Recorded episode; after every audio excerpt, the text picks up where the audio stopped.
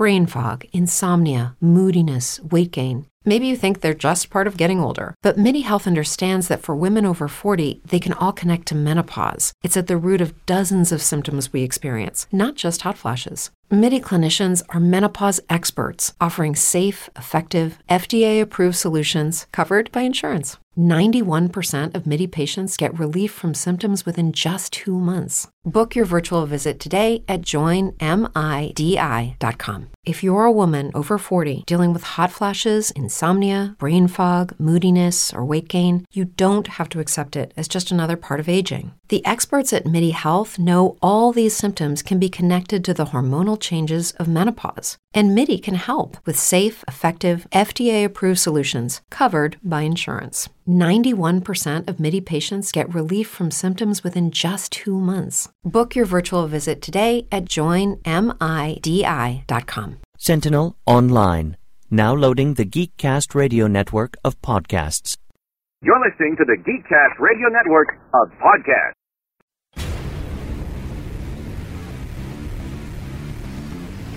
You're listening to Geekcast Radio on geekcastradio.com.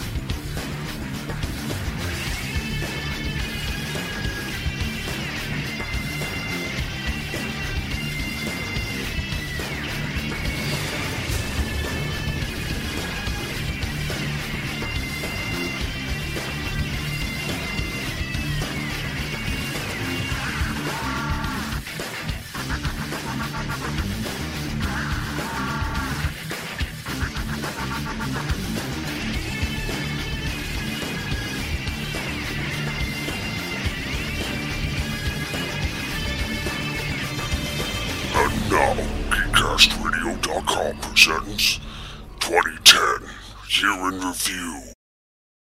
Hello and welcome to episode 19 of the Geekcast Radio's Year in Review for 2010. I am your host, TF and Mike, and joining me is the web designer to the stars, Steve Megatron. Hello. Hello. Michael the Complainer Wilson. Hey, how's it going?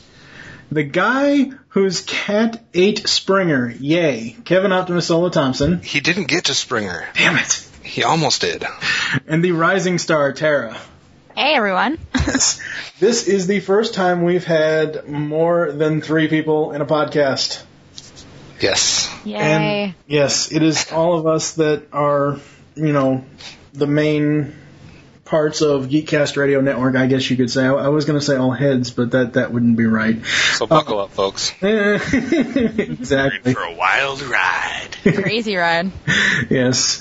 Uh, today we're going to give you a rundown of stuff that happened in 2010. We're going to uh, throw throw at you a couple of our top five lists from 2010, and then we're going to preview stuff for 2011. Uh, so, Steve, did you do your homework and get the numbers for the year? You know what? I did not. I asked you about this like two and a half days ago. I gave you plenty of notice. I asked you if it was possible to get the download numbers for the entire year and the, the subscriber numbers for the entire year, and you still didn't do it. You know what? Come back to me after everybody's said their little intros, and then I guarantee I will have them pulled up. Good. We can do this. Get to work. We can do it. We can do it right. so, uh, Kevin, what have you been up to? Oh, lordy, lordy. Um, a whole lot of stuff. Let's see. First off, as far as behind the voice actors, been posting a lot of cool stuff there. Just posted the Star Trek the animated series uh, page. I posted a couple of My Little Pony things to fulfill some requests from some forum members, not because I wanted to. Um, let's see, what else did I do? Oh, I just added some G.I. Joe Renegades characters that appeared, Duke's mom and dad. Um, I don't know how many people out there watch G.I. Joe Renegades, but uh, Falcon and Tripwire and Stalker made cameo appearances in this last episode, so I added them. And let's see, over at Geekcast Radio, what have I been doing? Um, telecast is in full swing. We've just gotten into our second set of uh, themed episodes, the educational shows, starting with uh, Bill Nye and moving into Beakman's World. We also did our first supplemental episode, so you can check that out. We have uh, the theme song contest going on, and I got my first entry for that. So everybody else needs to get their entries in. So there's some competition. I will say that the first person that put her uh, entry in did not necessarily get every theme song right. So there's still a possibility for someone else to beat her. Um, and I just also posted a new blog about my top 50 movies from uh, 2000 to 2009. So that just got posted like as we're speaking. So that's new. Very cool. And we haven't heard from him since episode 30 of the Beast Unleashed podcast. Michael the Complainer Wilson, how are you, sir? Doing good. Yes. Uh, t- enlighten us of your holiday family stuff that you've been doing. That that's pretty much it. That's all I've been doing. is the holiday family stuff. I'm actually happy that the holidays are over, so that I don't have to do the stuff anymore. That's the spirit. Very good attitude. Yeah, well, you know, when you have little kids, they're all excited and Santa's coming, and and what do you do when Santa's coming? Well, well you visit Santa. We've seen Santa about five times. In, in oh. December, right? I mean, every weekend it's, you know, we go to the mall or we go to the, you know, the Bella Boost PlayStation or we we're going to different places to see different Santas. They're like, how many different Santas are there? Well, you see, Santa's got many brothers, and he has many sacks of toys that you can play with. They're clones. Attack They all of the very, Clones. Yeah. very similar, but only in one case did we get the same guy. Nice. And it's like, oh my god, this guy is the same guy. It was weird because The kids now think that that is the real Santa. he would be the the Santa. Yeah, yeah. In fact, no, I think this guy was the guy who showed up at my son's uh, daycare. Okay. Uh, which is why you know he's like, oh, this is you know. I mean, I don't really think he notices if it's the same Santa. Mhm. I notice, right? But I mean, a, a four year old, I don't think he's going to catch on. yeah. So yeah, I Not hope he yet. doesn't listen to this. Sorry. yeah, so Yeah. that's nice. It's it, it's really nice having the holidays with little kids. Uh, you know, because they're they're so impressionable and gullible. Yeah. So, and you really need to be uh, just to get through this at that age, I suppose. Yes. And every time we have Michael on, I always have to bug him. He's got enough new family photos that he needs to update his website, michaelandchrissy.com, with new family photos. This is a magical thing called life, and it attacks us at the worst possible moment. You know, I was just thinking that uh, I've I've been on vacation for the last two weeks. Uh, the basically the university shuts down Yeah. between you know mid December and, and New Year, uh, and I haven't really done anything. And like, man, I should post on my blog or you know put some photos up or do something. And I have. I've just been Sitting there playing Mafia Wars. Nah, not, well, Borderlands. Playing a lot of Borderlands lately. Uh, the expansion pack. But no, mostly it's lately, you know, all my spare time has been playing with my boys, taking them to see Santa Claus, and, you know, now, at post Christmas, there's all these new toys to play with. Yes. Yeah, so the Superhero Squad, and we got more, more Thomas the Tank Engine again, and Dinosaur Train. Love Dinosaur Train. Yeah, so we got Those are valid excuses. Exactly. So what are you doing? I'm playing Superhero Squad all the time. No one can It's fault you for that. Well, you know what's cool is you've got uh, you know the Transformers have the uh, oh, and I forget what. Power Core Combiners. No, Robot Heroes. Oh, yeah, yeah, yeah. Yeah, the Robot Heroes are the same size as the Superhero Squad. Yep. So Robot got Heroes Ro- rule. Exactly. Yeah. So we've got Robot Heroes and the Superheroes fighting on the uh, the the Shield Helicarrier. Carrier. You know, it, it's yeah. So Iron Man is totally getting his ass trounced by Megatron. As he should. exactly as it should be. So, Tara, what have you been up to? Oh, I've been up to a lot lately, actually. um, in terms of, I've been doing some promo work for you guys for Geekcast Radio Network. I've been starting to help out more with BehindTheVoiceActors.com, grabbing some photos, grabbing, you know, doing that kind of fun stuff because I love that site. It's an awesome site. Yes. Uh, yeah, it's great. I've also been doing some prop making and costume making for some conventions I'm going to in the new year. So that's been going on. And also just been getting ready for school because fourth semester broadcast and film is going to be, it's going to be hard. So I'm getting You ready can for do that. it. Yeah, thank you. thank you. And also hopefully going to be going for some auditions and stuff in the new year. So I'm prepping myself for doing that. Very cool. And, uh, you know, seeing family, enjoying not having to wake up at 6.30 in the morning to go to college. So yeah, I've uh, let's see. For me, I've just been podcasting. Uh, actually, Twig is on this week in Geek is on hiatus, but we're getting back into that here shortly. I finally got episodes 19 and 20 of Secret Origins podcast recorded. Thank God. So that show's back on schedule. Um, just a bunch of just watching TV, watching what little movies I have left. Let's not go there. Uh, so Steve, you got those numbers yet? Uh, yes, but I think I'll explain that after I tell what I told in the. Uh, Take two. This is take two. yeah, this is take two. I am the only one that got to speak. Um, yeah, so pretty much all I've got going on is uh, various voice acting that has to do with either video or audio versions of Beast Wars episodes that do not exist. Um, one being that should have existed but doesn't, and one that does not exist. Uh, so I uh, I've been doing that. I've been uh, building a website for a particular uh, uh, celebrity that I will leave unnamed or un, unknown for the time being uh, until it is completely 100% finalized.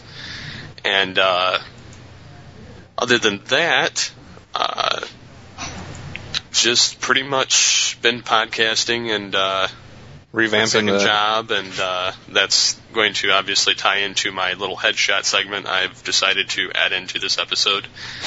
Uh, so yeah, that's pretty much it. You also revamped the uh, revamped the website a little bit. Yes, I've made little changes. I've added a forum. I've uh, which whether it gets used or not is irrelevant. Uh, it's mostly for people to comment or on mostly trying to just keep conversation, general conversation in there. Right. and to uh, like have topic ideas, but for actual talking about episodes that are released, uh, you're still going to comment on the individual posts. Yeah. Uh, but other than that, the main page is pretty much uh, had a little bit of moving around, a little bit of things added, a little bit of things removed, but it's it's pretty much uh, intact. Namely, a very certain thing removed, but we'll not go there. Yeah, yeah, yeah. We'll leave that. That's a that's a dead issue. I should say that's a spoiled lunch. I'm sorry. I don't know what that means, but okay. I'm sorry. I had That's to go bad table there. manners. I had to go. Steve gets it. Kevin gets it. Yeah, I just don't get it. Well, hopefully nobody else gets it. You can tell me later if you inside want. Uh, It, it goes to the trifecta. That's all I got to say. oh, that's a bad tripod joke. Um, yes, I, I want to go over it briefly, and I, I've got to thank all of these people. Uh, in 2010, for the network, we have interviewed Rob Paulsen. Happy birthday, Kevin. uh, let's see, Ian James Corlett, Gary Chalk, David Kaye, uh, David Sobolov, a whole bunch of really, really nice people. Maurice LaMarche, Jess Harnell, Tara Strong, Christy Marx, David Wise, Larry DiTillio, Robert N. Skir. Uh, big thanks to those people for taking time out of their busy schedules to talk with us. All of those interviews were extremely awesome. I, I- I'm still shocked that the Robert Skir interview is the longest interview we've ever done at two hours and 11 minutes. But it was very enlightening. oh, yes. That was a good one. Yes. Um, a couple of things that are coming to a close in 2010 as we uh, go into the new year. Uh, Are we getting, what? are we getting those numbers first? Oh, well, Steve. Okay. Um, pretty much, we we started out the year with a strong 134,000 total hits to the site. hmm Take a guess at what we're at for uh, December's. 500,000? Close. No, we're at 416,000, which is only 10,000 or 13,000 shy of last month. Right. and it's last month was 100,000 over the previous month. So the network is definitely growing exponentially. Yes.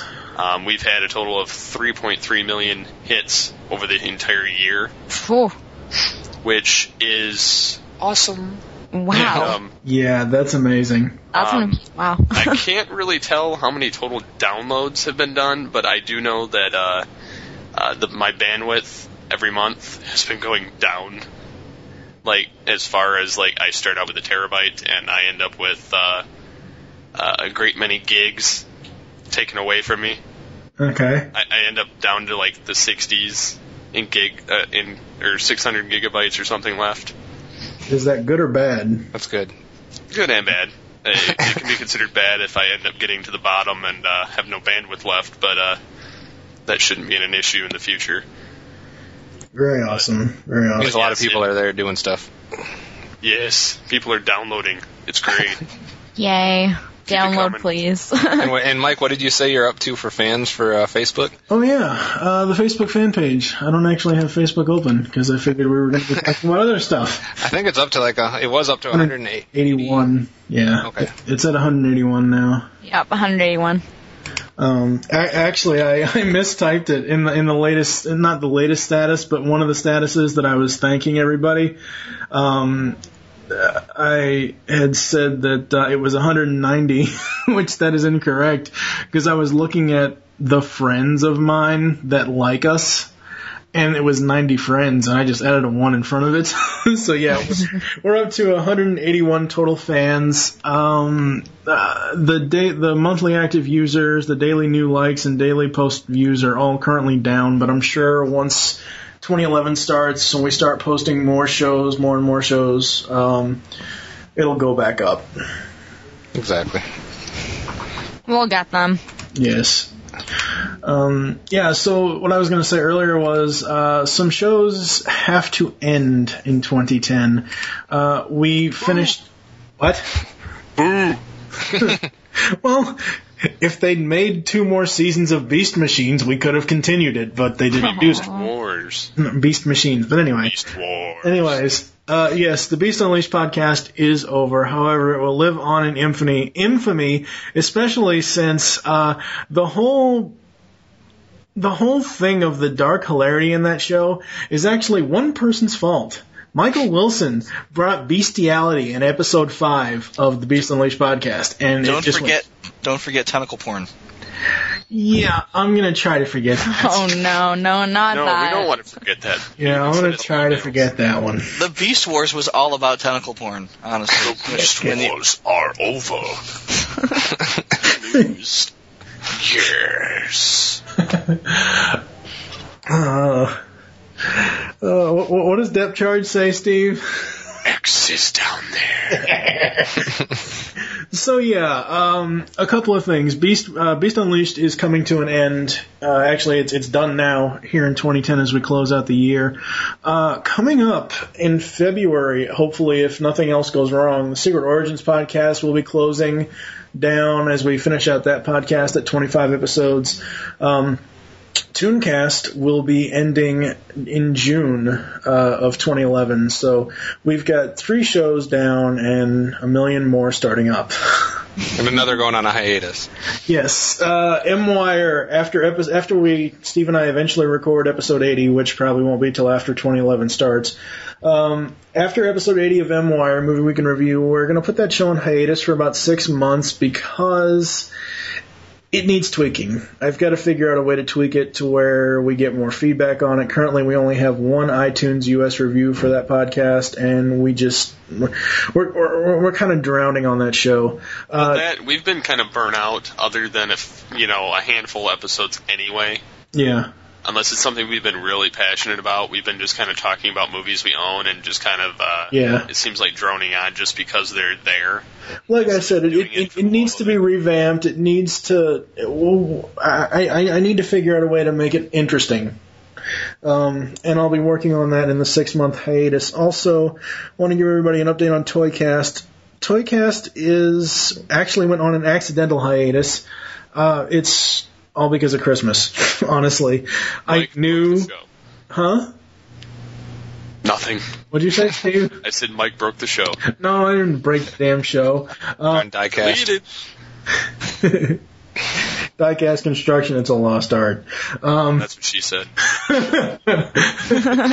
um, Toycast kind of went on an accidental hiatus because of the fact that December is Christmas time and everybody's busy going on vacation and everything else. So we just kind of didn't do any episodes. We did do the Puggle Former Christmas episode with Derrick J. Wyatt, Callie, and Nitro Streak.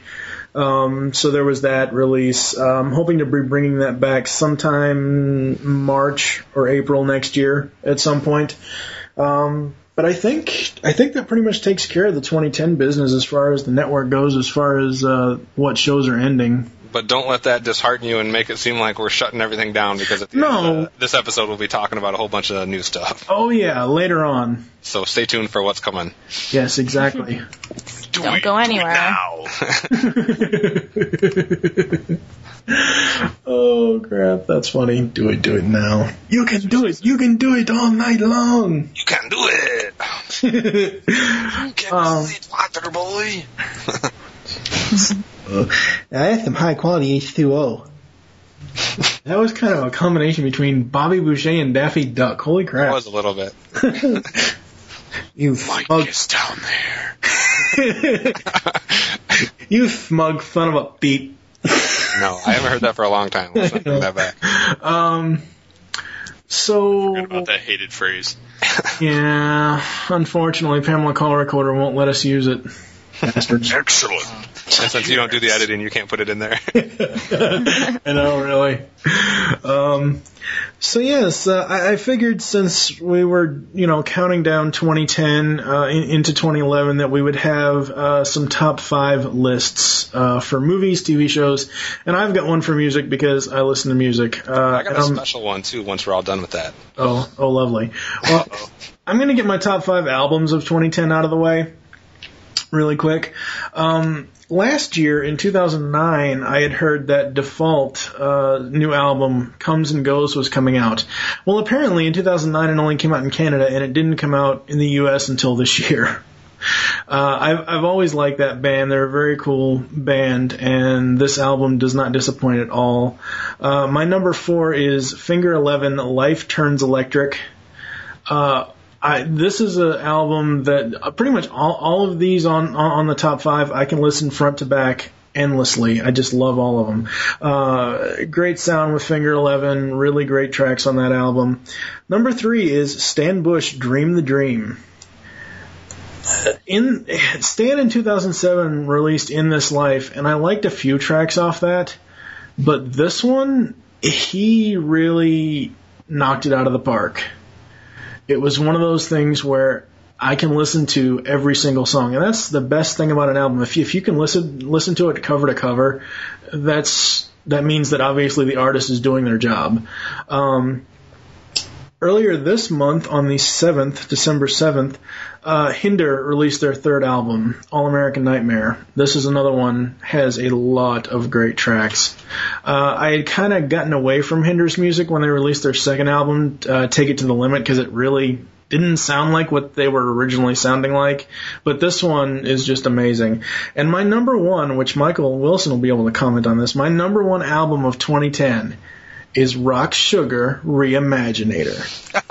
That is a good album. This Yes, it is. it, it's not only a good album, it's a great friggin' concept. If no one has heard Rock Sugar's Reimaginator or they don't know who these guys are, you need to go find them right now. You need to go find them on Facebook, on YouTube, on Twitter, wherever. Uh, do I, it, bel- do it now. I believe the website is rocksugarband.com. Uh, uh, just amazing. Uh, the voice of Wakko, Jess Harnell, is the lead singer, and their basic premise is taking the hard rock songs from the 80s and combining them with the melodic, slower rock stuff uh, from the 80s. So one of their songs, uh, do you ever think ACDC and Madonna would do a duet? I don't think so, but they did it.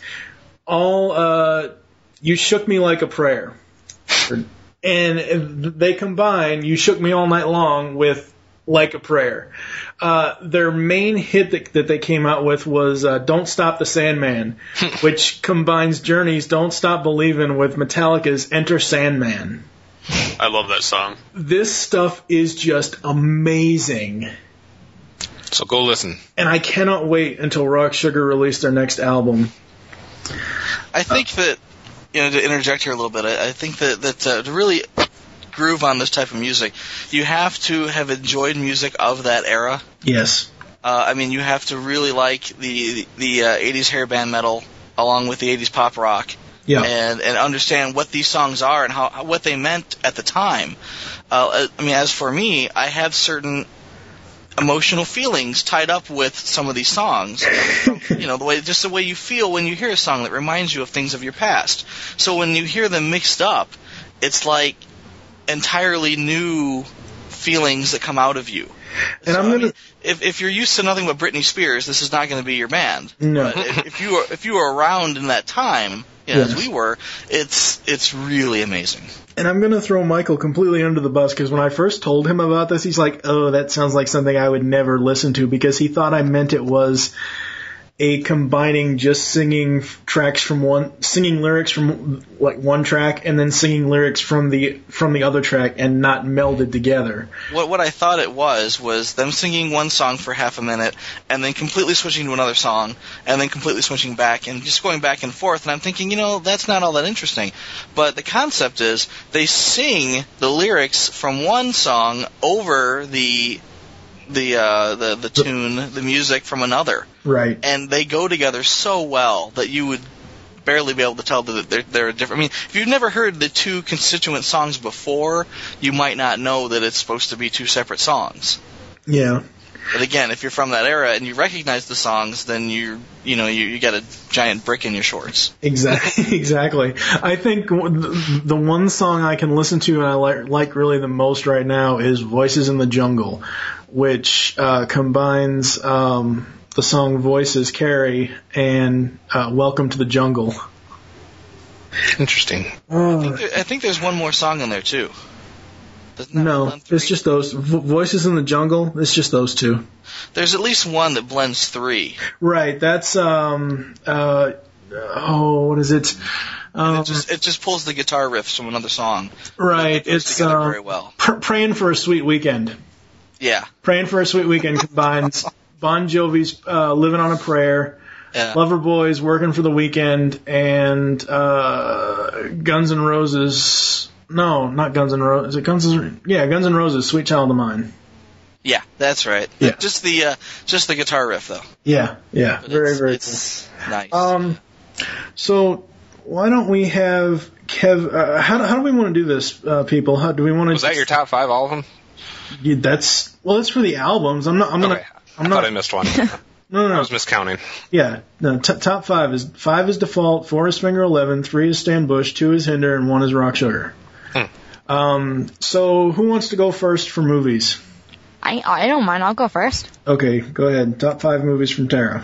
All right. Well, at number five, I have Kick Ass. Love that movie. I actually I just watched it- that today for the first time. Oh, nice. I thought it was awesome. The first time I saw it, I saw it in theaters with um my one of my best friends. Her name is Rachel, and we had a blast seeing it. I thought it was funny. It was a little too violent for my taste, but I liked it despite the violence. Yeah. too too violent? Wow. I thought it was a little too violent. I don't know. I, guess. I liked it. It was good. Yeah, I guess. I guess I just can't stand seeing someone get melted alive in like a giant oven or something. That was an interesting scene, that's for sure. But I, I, I've heard a lot of good, you know, a lot of people like this movie, so it's probably a good choice for you. Oh, it was funny. And Hit Girl is my favorite character ever. Love her. Yeah, Yeah. And then yeah, and then at um number four I have Burlesque with Christina Aguilera. I've not seen that one. It's, it's a really good movie. I've Um, seen the trailers. I haven't seen the movie though. You know what? She's an amazing singer while she can act too. Yeah. Interesting.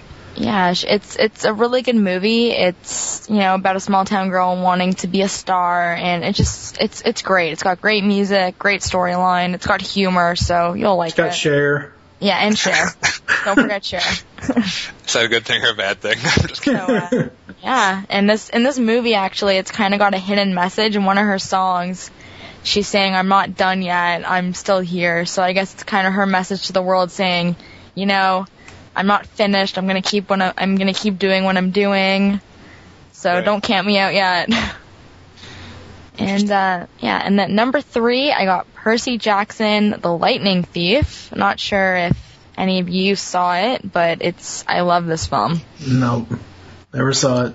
I'm totally. Hello, it is Ryan, and I was on a flight the other day playing one of my favorite social spin slot games on ChumbaCasino.com. I looked over the person sitting next to me, and you know what they were doing? They were also playing Chumba Casino. Coincidence? I think not. Everybody's loving having fun with it. Chumba Casino is home to hundreds of casino-style games that you can play for free anytime, anywhere, even at 30,000 feet. So sign up now at ChumbaCasino.com to claim your free welcome bonus. That's ChumbaCasino.com and live the Chumba life. No purchase necessary. VGW Group. Void were prohibited by law. See terms and conditions. 18 plus. With the Lucky Land slots, you can get lucky just about anywhere. This is your captain speaking. Uh, we've got clear runway and the weather's fine, but we're just going to circle up here a while and uh, get lucky. No, no, nothing like that. It's just these cash prizes add up quick. So I suggest you sit back, keep your tray table upright, and start getting lucky. Play for free at LuckyLandSlots.com. Are you feeling lucky? No purchase necessary. Void where prohibited by law. 18 plus terms and conditions apply. See website for details. It's a good book. Yeah, it's a very good book. I didn't read it, but I, I have nephews that have read it, and they said it's really a good book. You know what? Visually, yeah, visually, this film is really well done in terms of the effects and you know the story. It's it's great. If you like medieval things, if you're into Greek mythology, you'll really enjoy this film. And also, if you you know you like seeing special effects and things blowing up and fire, you'll like it. And then number two, I got The Lovely Bones. Now, Lovely Bones was adapted from a book. And this book, this movie was just, it was so beautifully done. I can't even describe to you just how amazing the effects were. It was just gorgeous and it had, a, the storyline was just, it was so emotionally, you know, intoxicating that you, you really get into the film and you relate to it on an emotional level. That's how well done it was. And it I like was the sad. fact that I like the fact that in the in the year end uh, episode you found a way to get intoxicated into the uh, the podcast. That's a good move. No, that one that one looked like a pretty intense movie. I'm not usually into those types of movies, so I kind of steer away from them. But it looked like a pretty, like you said, intense, emotional ride. It, it definitely is. Just the way they they do them because it's a murder mystery, Right. and the way they do it, it's just you know it really touches you because um, Stanley Tu Tu I can't pronounce his last Tucci. name right. Tu- Stanley Tucci, um, he plays the murderer, and he does such a great job of it. It's it's believable, and just I really recommend you go see it. If you haven't seen it, go see it or read the book. but you'll enjoy it. And coming in at number one, this will probably come as no surprise, but for me, it was Harry Potter and the Deathly Hallows Part 1. Because I love Harry Potter. It was a, it was a decent movie. That was the ending. I can safely say that we all saw this coming. Yeah. Ending. I won't say what the ending is in case people out there haven't seen it. But I, I read the book and I didn't see the ending coming. I was like, I don't remember this. What? Well, just where they end it, you know, I a funny thing I have to share is I was sitting in the theater the second day the movie came out, and when the film ended, everyone in the audience is just like, "What? That's it? No, come on, come on!" And then I say that, and then I shout out loud, "I'm like, hey, July, not that far away. Relax." There is another movie. yes, part two will be out soon. You know, they couldn't do it in one movie, so they had to make two. It was the movie so nice they made you pay for it twice. Yeah, but I, I think you know it was it was amazing in 3D. I think this is the first time that um, Harry Potter was shown in 3D, yeah. and it was worth it. So you I did not see it in 3D, but I saw it in regular, and it, it was entertaining. yeah, just amazingly done. And it's sad because I'm gonna I'm gonna be sad when the film series ends.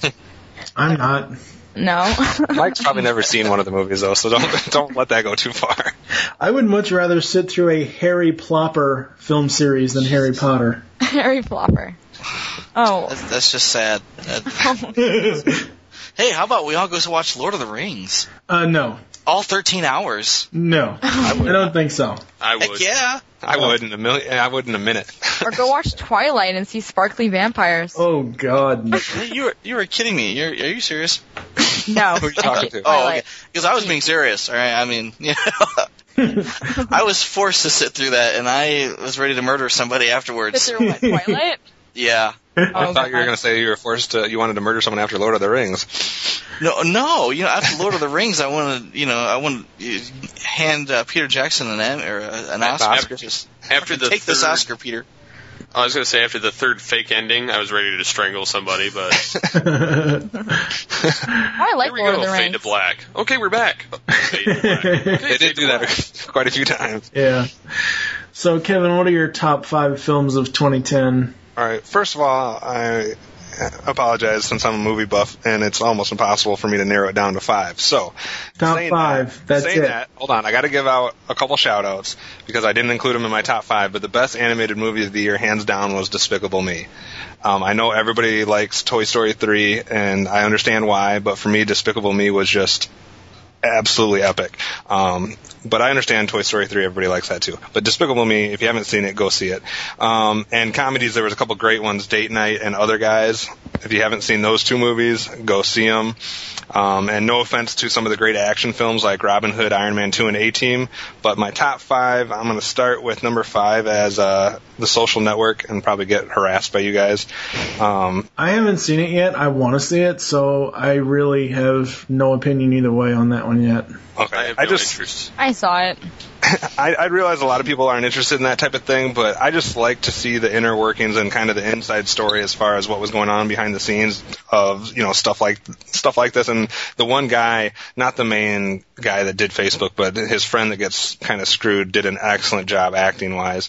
So that's my number five. Um, Mike, you should be happy. I got a bunch of Boston movies on my list. Number four is uh, The Fighter with Christian Bale and Mark Wahlberg, um, which was set in in Boston, and not in Boston, but in Massachusetts, and Yeah. uh, that was just a, a pretty good movie. It's probably the best Christian Bale movie I've seen that doesn't have Batman somewhere in the title. um, and for once, he didn't do his Batman voice, which a lot of times, even in the non-Batman movies, he still sounds like Batman. Yeah. So I appreciated what he did there. And these guys did some intense work for this movie. I mean, Christian Bale got so skinny.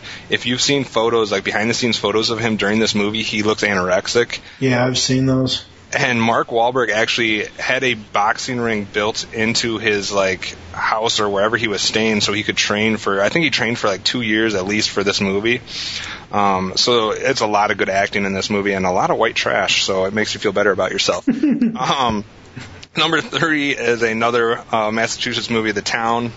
Um, not that this was like some type of epically written movie or whatever, but it's almost like the modern day uh, version of Heat. And I just thought Ben Affleck and, and uh, his people that he had involved in this did an excellent job. Um, and then number two, I'm going way back to January actually. There was a movie that came out in January called Book of Eli. Um, I don't know if you guys have seen this one or not. It's a really good film. Yeah, I didn't see it until actually like this fall. I didn't see it when it was in theater. I saw it on uh, Netflix or DVD or something, and I was very impressed. I first of all, I love Denzel Washington, anyways, but that movie was very, very good. Um, and I, my I think that movie would have been better on the big screen. yeah, I wish I would have seen it on the big screen, but for some reason I missed it. Um, it's just one of those that kind of slipped by, and I kind of regret that. But it was it was very good. And my number one is uh, Inception, um, because that was probably the most creative movie that came out in the year. Oh, it was amazing. Yeah. I want to see that. I've been hearing so much about it, and I want to see it. So That's a movie you cannot uh, miss a minute of, though. No, if you You miss just one minute, you gotta might as well watch start it. over. yeah, and you can't have like a distracting person in the theater behind you, like making noises and stuff. yeah, Because I seem to have one of those in every movie I go to. You know, I do Oh, too. with the cell phone or just talking? No, it's it's those people that sit either in the row in front of you or the row behind you. Yeah. And they are either rattling some some candy or rattling some plastic bags or they're sitting or there whispering to each other in a voice that's and not a good whisper. like, like this. You know? yeah, like that's not a whisper, people. Or they're on their phone, or, or they're laughing at scenes that aren't funny, watching Oh. somebody get killed. Or taking I a actually- picture uh, like someone did in the theater I was in a couple days ago. I tend not to have a lot of people that are actually on their phone in the theater, but what I do have is people that open their phone, not realizing that the brightness from the the phone screen in a dark theater is obvious to everyone in the theater. Oh yeah. anyway, so that was my top five. Uh, and Steve, what is yours? And then I'll go. Um, I'm gonna start off. Uh, I- I've got a pretty random top five. um, most of which are comedies, but um, I would have to say that uh, Iron Man 2, I'd have to say, is one of my favorite action movies of the year. yeah. Um, although the story was weak in spots and it was kind of a clusterfuck, kind of like Spider-Man 3, I would still say that I like the movie just because I like the dynamic of Iron Man. Before you go any further, I'm sorry, there is no way in hell you can compare Iron Man 2 to Spider Man 3. I like both films, but Spider Man 3, come on. Well, Spider-Man 3 is can pretty in the terrible. sense that they both have the main hero going down a downward spiral, falling, you know, uh, falling out of their, you know, uh, hero ship, getting pretty much disdained by everybody, and then they end up saving the day in the end. But see, the thing is, And then you've got the dynamic of multiple villains in both movies, That's which was retarded because pretty much they gloss over some of them. well, you only, in Iron Man 2, you only had Whiplash and Justin Hammer. I mean, th- that's not You that. did, but uh, still, it was just. And dozens of drones. Yeah, I mean, Yeah, but they're drones. I mean, that's like, you know, that's like saying there's multiple villains in a Superman the Animated Series episode because Lex Luthor has 2,000 Superman clones going after Clark Kent. I, I mean, it, it can't count drones. better in cartoons than it does in film. Yeah, because when they do it in films, they like Steve said, they usually gloss over at least one of them, and then it's like you got gypped out of like getting any type of development with that character. Like Whiplash pretty much gets glossed over as soon as uh, Justin Hammer takes the scene. Yeah, I can I can see that. I mean, I, I think Spider-Man Three is a, is much worse than Iron Man Two, oh but I can see that. I, I agree by far. I can see the comparisons. They've um, done really good with both Iron Mans, though, for all things being considered. Yeah. Um, my my next film I'd have to say is, and I didn't see this until last night actually. Uh, I'd have to say the latest Resident Evil. Mm. Only for the fact that it seemed like it was more together than the previous two films. Right. That's another movie that you have to see on the big screen. If for nothing else, then it has to be in 3D. Because there is so much action on the screen that looks like it's going to fly out and hit you in the head. But if you see it in 2D, it's like, I just got gypped out of being hit in the head. Yeah, and and I noticed that while I was watching it, I was I was like, oh, I can totally tell or so totally tell where I was going to die.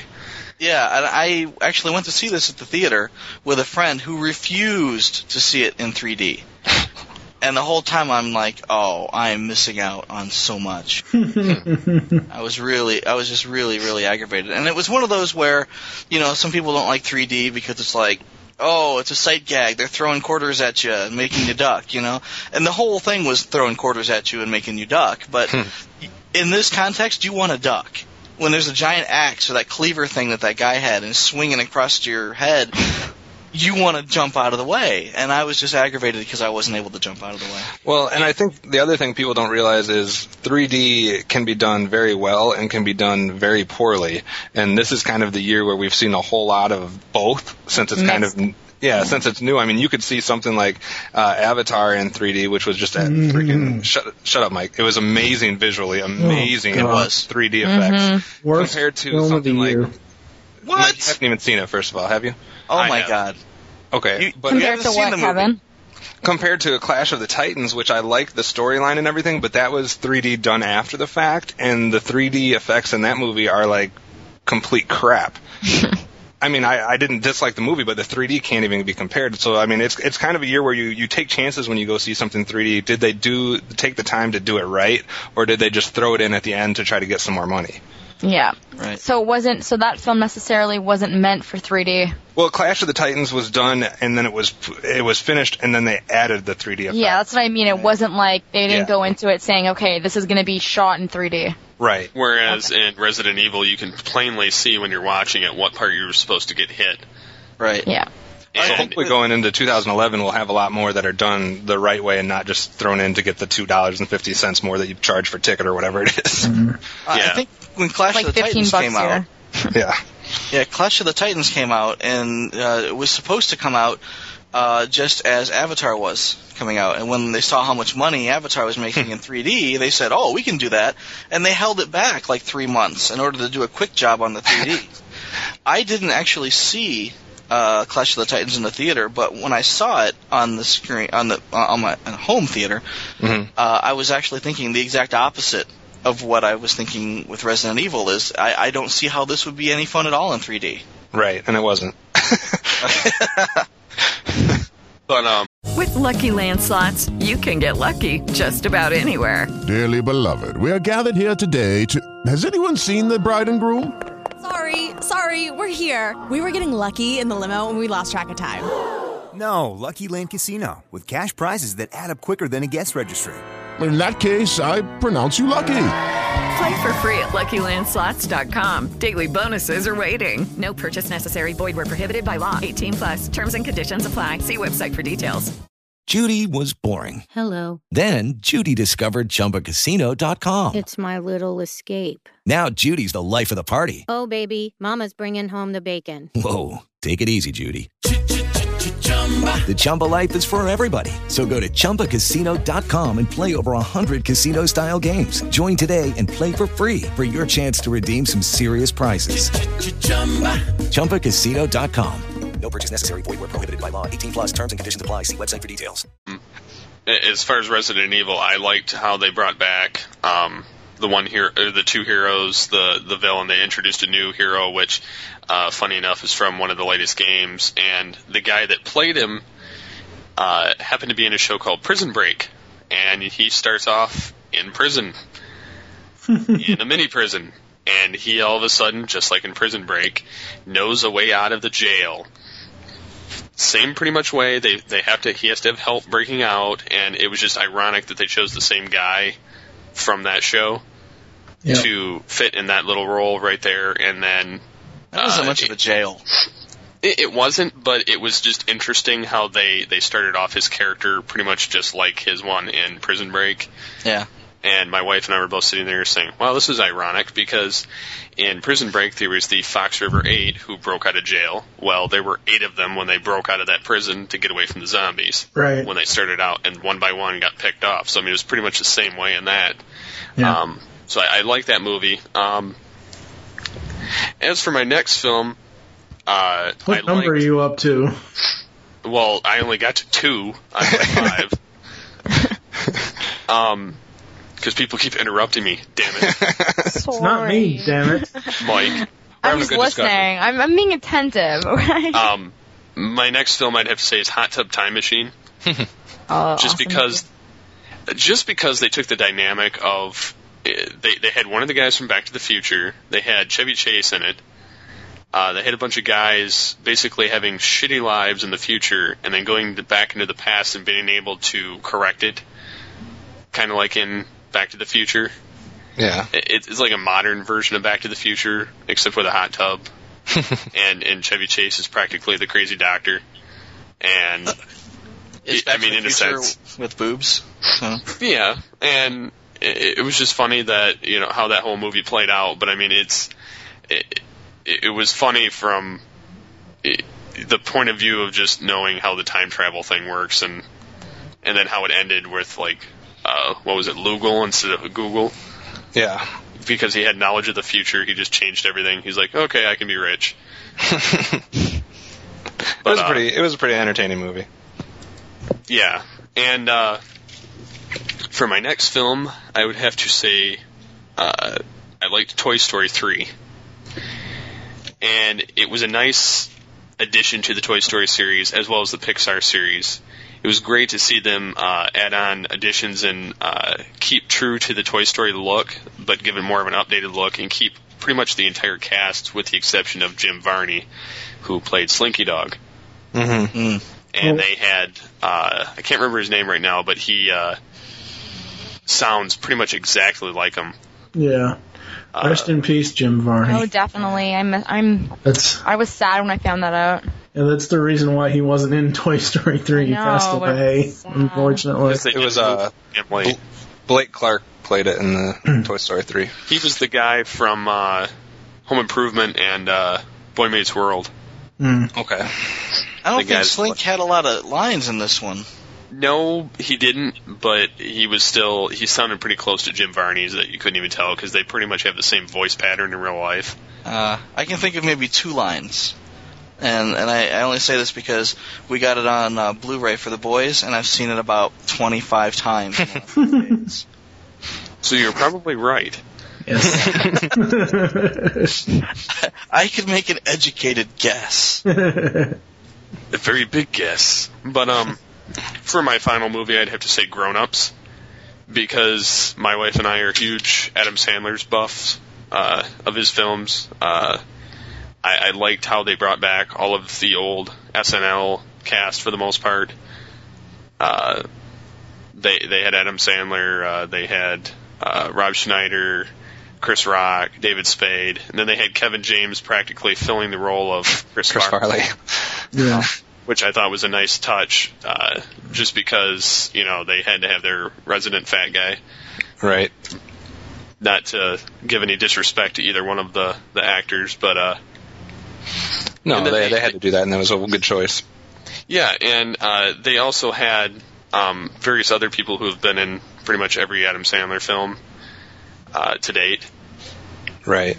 So that that was a nice touch as well. But uh, I, I liked how uh, they all came together in this movie uh, as people from all different walks of life, and then you've got you know Adam Sandler with his stuck-up kids and wife, and uh, they got a nanny, and he's playing them off, playing her off like she's a, a foreign exchange student hmm throughout the film. Uh, I, I don't know. It's just entertaining as all hell to watch, just because they had them practically going back and reliving their childhood uh, as adults and uh, getting That's close a- together again.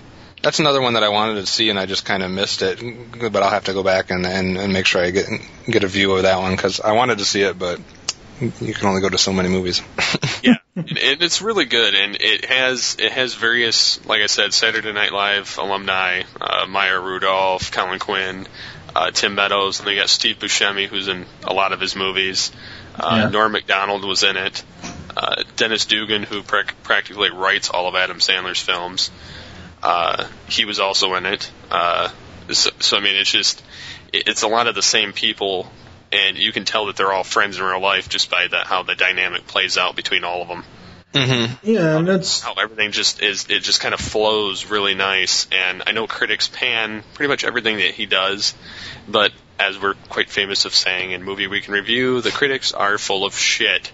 And you know, the other thing goes back to it doesn't matter what film project Adam Sandler works on. Doesn't I mean, he he is a movie star. He he he is one of the greatest comedians of this past, I'd say, ten or twenty years.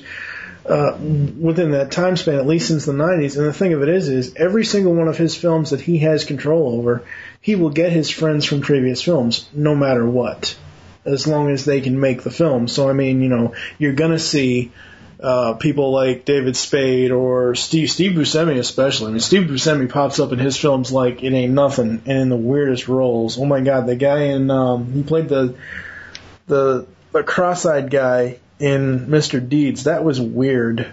Well, he was also in Billy Madison, where Right. he was the guy that uh, put The on the shooter. lipstick and shot the guy. Yeah, boy, am I glad I called that guy. uh, so, getting into my top five for films, uh, I only saw one of these in the theater. Everything, and I and I haven't seen one of these yet. I actually plan on going to see it uh, New Year's Eve. I just haven't had the time or the or the money to go see it. So, my number five is Shrek Ever After. Uh, the reason why I picked this as my number five is because it finally ends the Shrek franchise. Shrek chapter closes. They've all four Shrek films. They've tackled every single fairy tale known to man. finally, they've done everything. so I, I really enjoyed it. Uh, I will go ahead and admit this, and I will admit this with another one of my picks. I cried at the end of the movie for some strange reason. I don't know. It was just it was just one of those moments where I cried. Uh, and to uh, to move on to my number four pick, uh, the A Team. I was extremely skeptical. I told you not to be. Hold on, hold on, shut up, hold on. I was extremely skeptical about this film when I first heard about it, especially when I saw and heard who was going to be playing BA. Because I am a huge A Team fan. Anybody that was a child of the 80s or early 70s in Michael's case, um, l- most of the people that I knew in the 80s loved the A Team and loved Mr. T and, and all those guys, George Peppard and, and, and Dirk Benedict and Dwight Schultz, loved them all. And surprisingly, I really enjoyed this film. So everything you said bad about Rampage Jackson the other day, you need to take back. No, not necessarily, because what my problem about Quinton Rampage Jackson was that he just, his initial look, it didn't remind me of Mr. T at all whatsoever. Gotcha. Uh, you know, the whole, I mean, the mohawk, yeah, but like the, the whole beard thing where it's like he's got a mutton chop on the top part of his cheek and then facial hair underneath his, his jawbone. It's like, that's not Mr. T. But you got to admit that the voicing and the acting was pretty pretty good with it. I swear, Liam Neeson uh, could almost double as a George Peppard clone because he sounded just like Hannibal. He sounded just like Peppard almost. It was He looks very- almost like him too.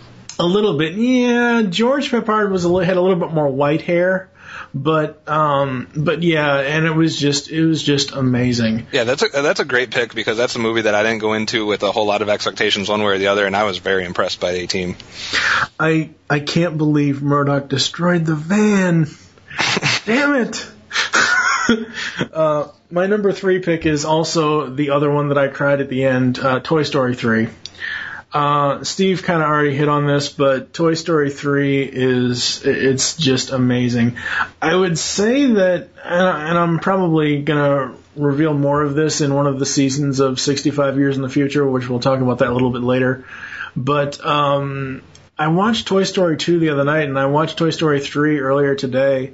And Toy Story 2 and Toy Story 3, uh, Stinky Pete and Lotso Huggin Bear are extremely similar characters um, as far as their villainy. But Toy Story 3, it was a nice way to end off the franchise with Andy growing up and everything else. I really I enjoyed the voice acting.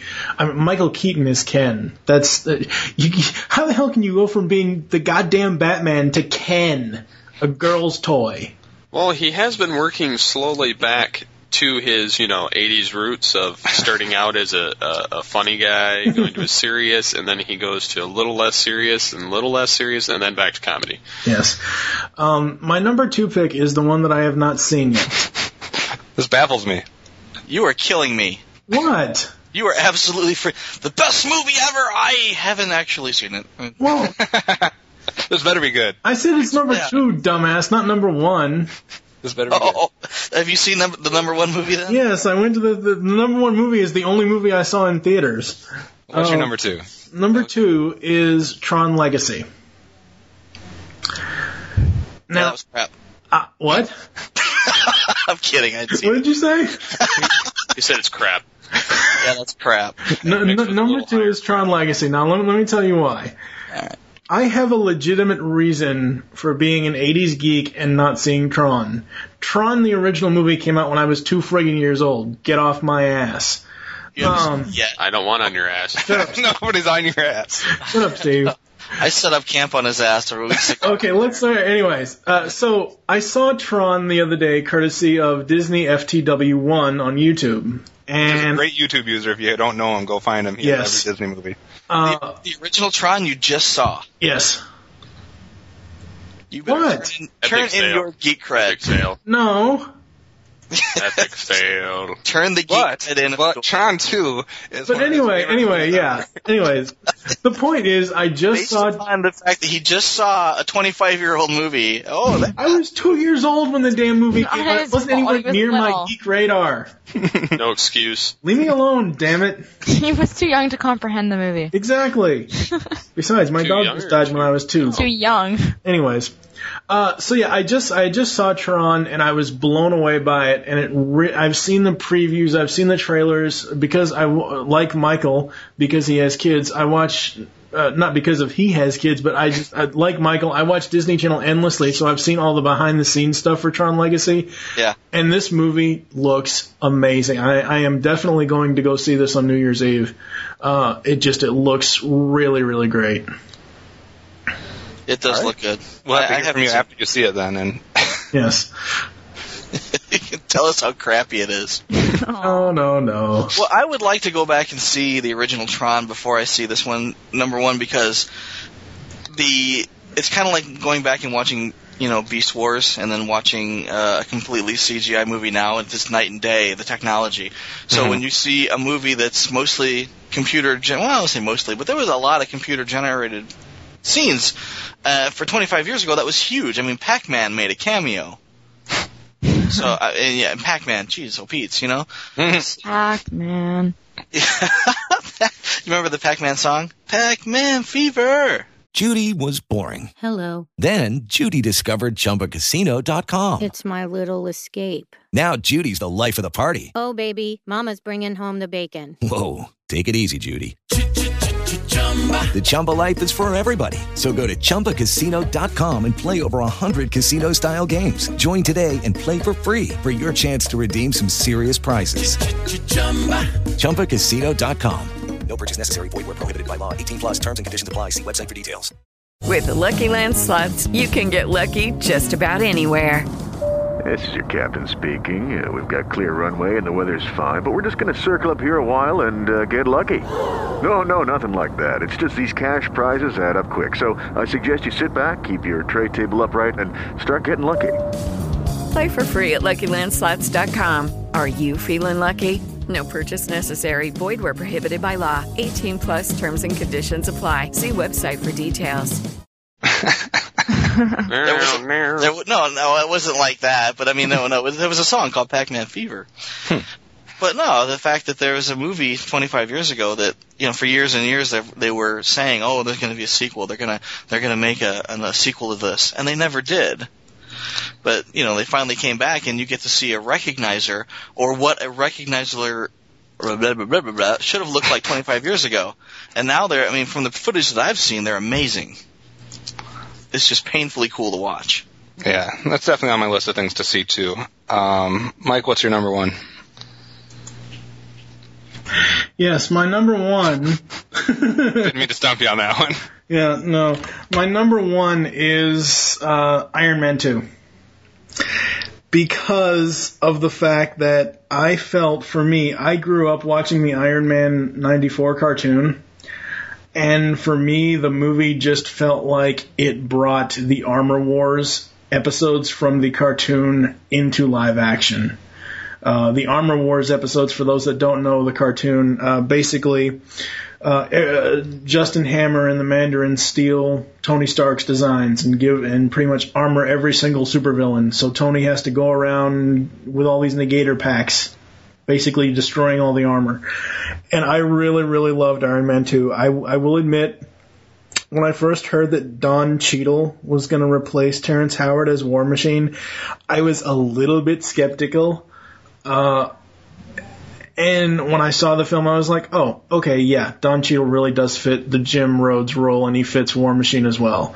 Um, and it's it's great action. Uh, you know, Steve said earlier that you know about uh, you know he compared Spider-Man 3 to Iron Man 2. I th- where I will disagree with you, Steve, is that Spider-Man is not a character that should go down like a really dark, dark path. Like like you expect Tony Stark to fail sometimes. You just do. I mean, if you look at both Iron Man films and you look at the Iron Man comics and the Iron Man cartoon, he drinks. Peter Parker doesn't drink. Yeah. You know, so I, I mean, I fully expect Tony Stark to make mistakes, almost at least once or twice. You know, and just Iron Man two, I really, really loved it. Uh, it was it was very, very well done, and the re- one of the reasons why I got my number one was because it was the only movie this year that I saw in theaters. Um, I was actually hard pressed to come up with a top five for movies because I do not go to the theaters. I just don't. Right. I have the same issue where uh, for a long time I boycotted theaters because uh, uh, the last movie I'd seen aside from like Transformers was The Hills Have Eyes, and I went there and the the girl behind me was on her cell phone the whole time. the girl next to me was a chronic crier. And when I say girl, I mean, you know, she she was a female gender. This was an older woman, and Yeah. she was leaning on me, sobbing uncontrollably. You know this woman?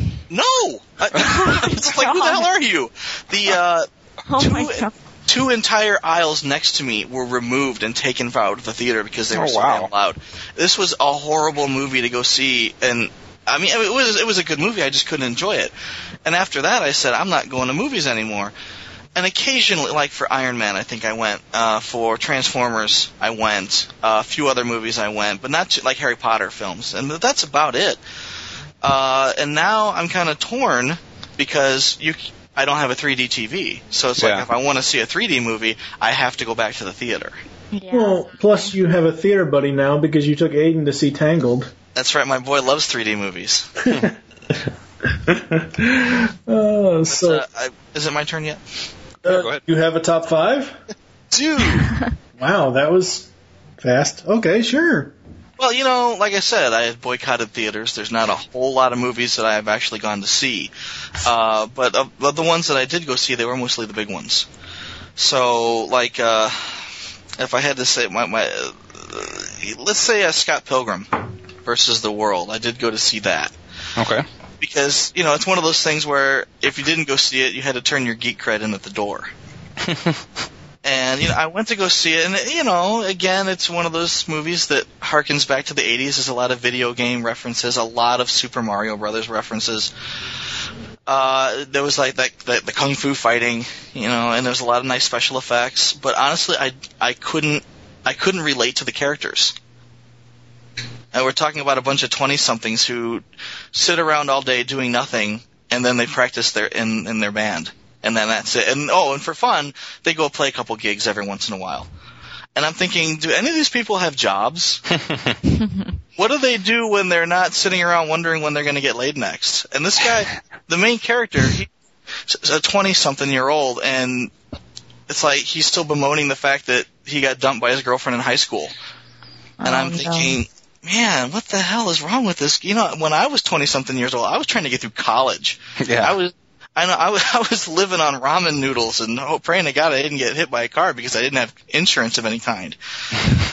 I mean, it was just ridiculous. And I, Strawberry ramen noodles. oh, strawberry grits. this is what happens when you have nothing but strawberry quick and quick grits. yeah, so it's strawberry quick quick grits. It, uh, and I lived on that for like two days. And it was really sad how how you know it's. But enough about me. Anyway, this yes, Scott Pilgrim. yeah, Scott Pilgrim. I just couldn't relate to the characters. I was I was entertained, but again, I just couldn't relate. Mm-hmm. Yeah, okay. Um, uh, Toy Story 3 was surprising because I expected it to be like, oh, just a kids movie, but there wa it was very emotional, and the toys actually went to hell. and when I I joke about this now, people are like, oh yeah, well, what do you think about Toy Story 3? And I say, uh, I cried because all the toys went to hell, and they're all like, what? But I mean, literally, when they are in that trash chute, right? Yeah. And they and they've gone through the shredder, so they're basically sitting on popcorn peanuts, sliding toward a fiery death. This scene could not be more hell-like if there was Satan down there in the fire waiting for the pitchfork. And they're all and, oh. and they reach toward each other and they and they have eye contact and they're they're like take my hand and we'll die together with dignity. And they're all like holding hands and waiting for the end to come. And I'm thinking they're all gonna fucking die. And I was tearing up. I mean it was just I'm 37 year old man and I'm crying. I, didn't- I didn't see this film, and now I'm thinking that I shouldn't because I'm gonna cry like crazy. Oh.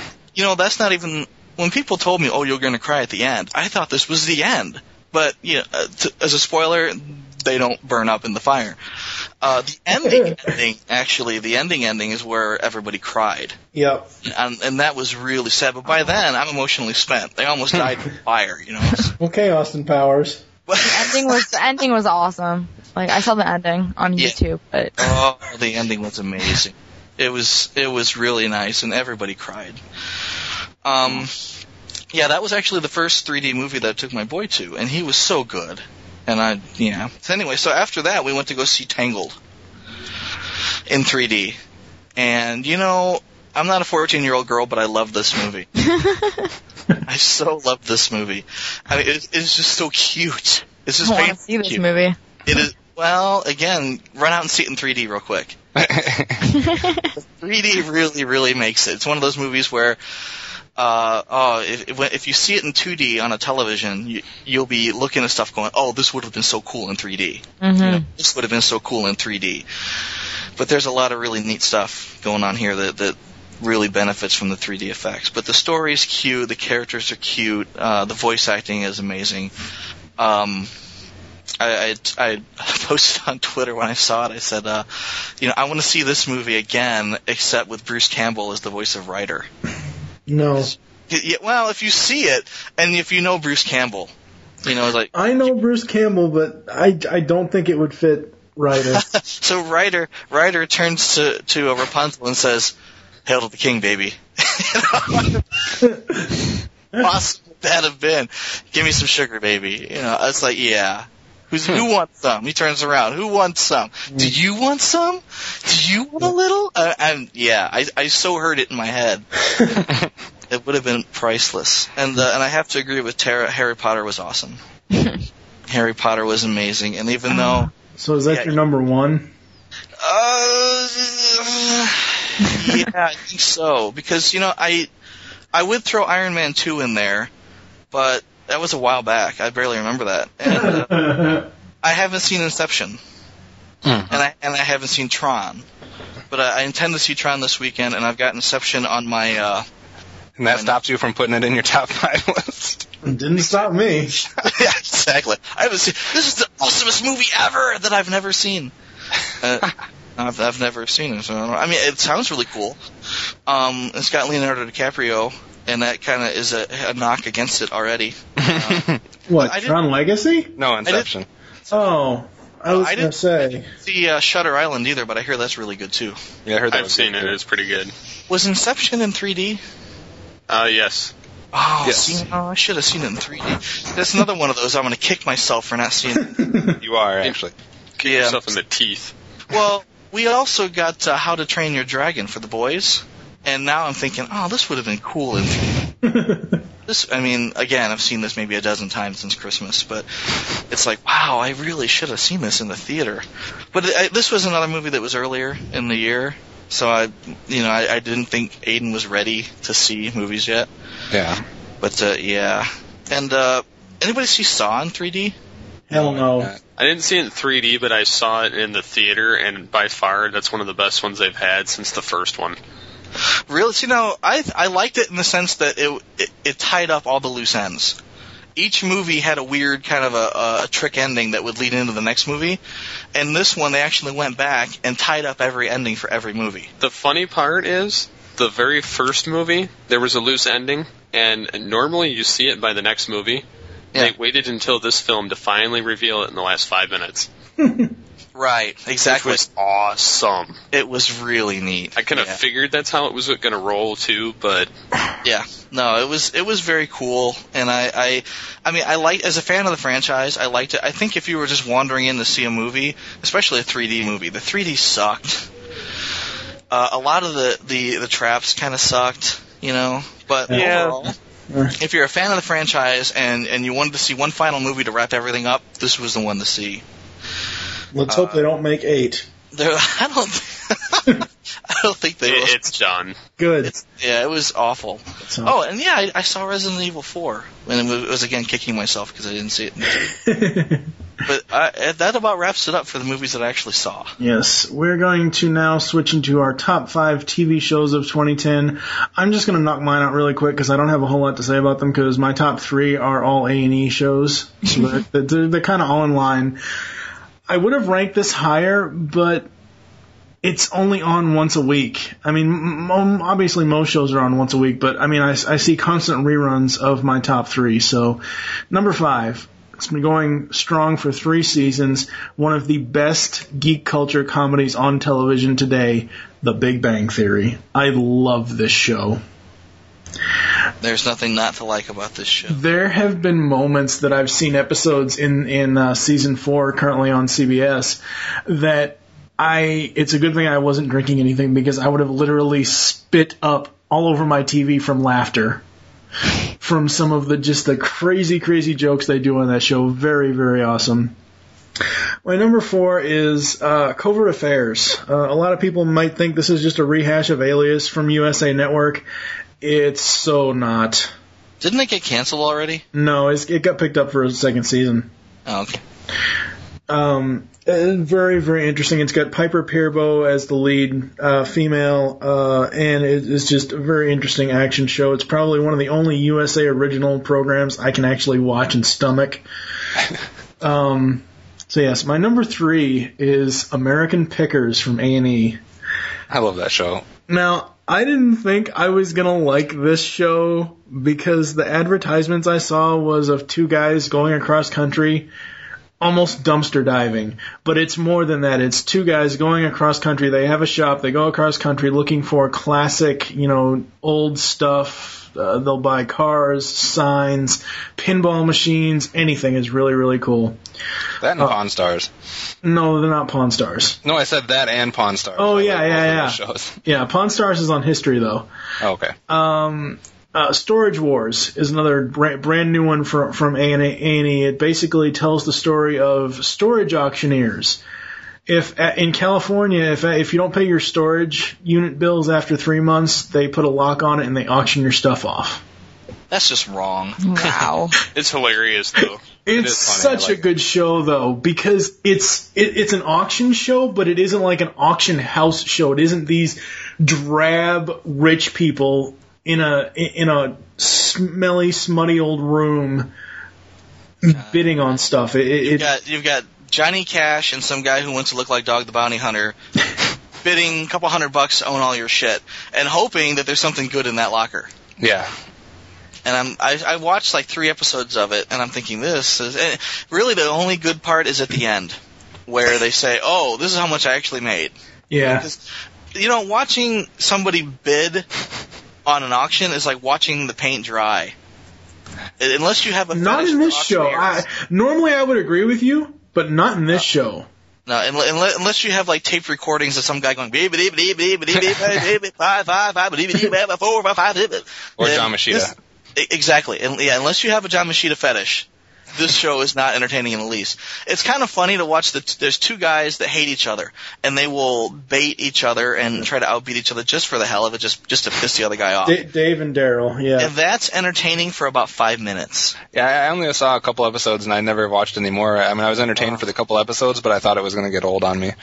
Yeah, that, that- that- just not very entertaining. And Michael pretty much already said my number one for 2010, Dog the Bounty Hunter, hands down. oh, I'm so glad I don't have any water. I seriously would have decorated the keyboard. Oh, lovely. You are. Steve does this to me all the time, actually.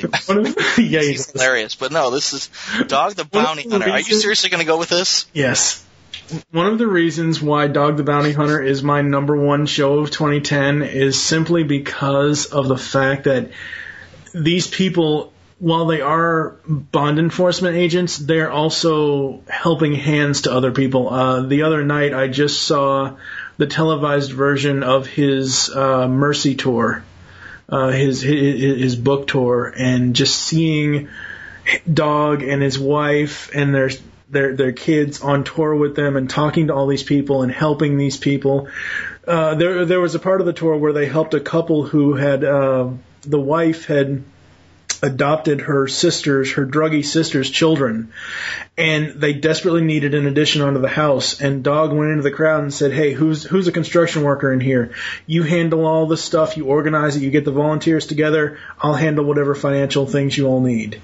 And it, it's just amazing to me what dog does not just capturing fugitives but the show dog the bounty hunter is more of a family show of the chapmans than anything else nowadays Yeah, I don't like Ty Pennington either, but not for the same reason. Well, there's a big difference between Dog the Bounty Hunter and Ty Pennington.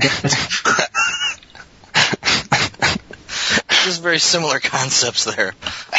he, does, he does what? Now you know what? If Dog the Bounty Hunter had like power tools like Ty Pennington and chased people down, and that would be all, like Dog the Bounty Hunter with a circular saw.